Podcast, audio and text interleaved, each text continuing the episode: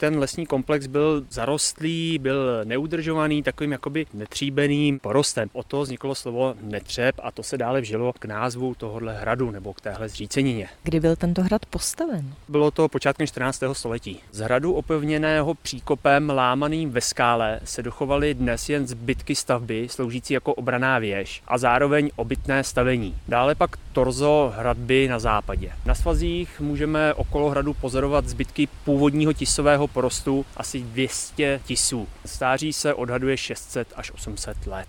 Krom hradu je tady právě zajímavá ona flora. Zřícenina hradu Netřeb se nachází mimo jiné v přírodní rezervaci Netřeb. Je to rozsáhlé území, které má cirka 13 hektarů a první vyhlášení přírodní rezervace bylo již roku 1933. Předmětem ochrany byly staré tisy ve smrkovém porostu kolem zříceniny hradu Netřeb.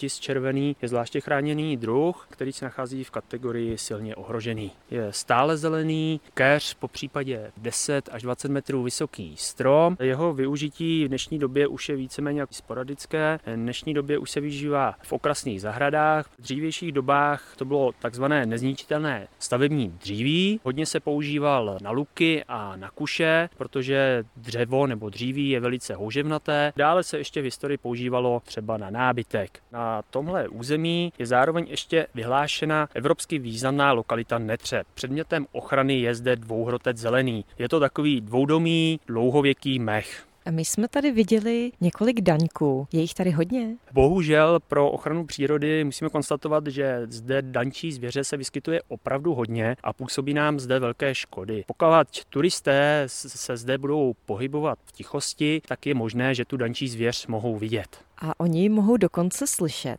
Ano, jak vy říkáte správně, mohou zde i dančí zvěř slyšet. Je to především v době říje, kdy samci neboli daňci se ozývají rocháním. Je to takový hlasitý zvuk. A jak se sem turisté nejsnáze dostanou? Jakou cestu jim doporučíte? Turisté asi nejsnáze se sem dostanou, když dojedou do obce Kanice a u prodejny smíšeného zboží se dají cestou směrem k lesu. Ta cesta je víceméně celá asfaltová, nechá se zaparkovat přímo pod lesem a potom už po turistické stezce se vydáte přímo k hradu a přímo do přírodní rezervace. Při vstupu určitě budete míjet ceduly, která bude označovat zvláště chráněné území. Na tomto stojanu jsme před třemi lety nechali nechali instalovat QR kódy. Když nějakým způsobem ten QR kód přečtete nebo vaše mobilní aplikace vám ho rozluští, tak zjistíte podrobné informace ohledně přírodní rezervace.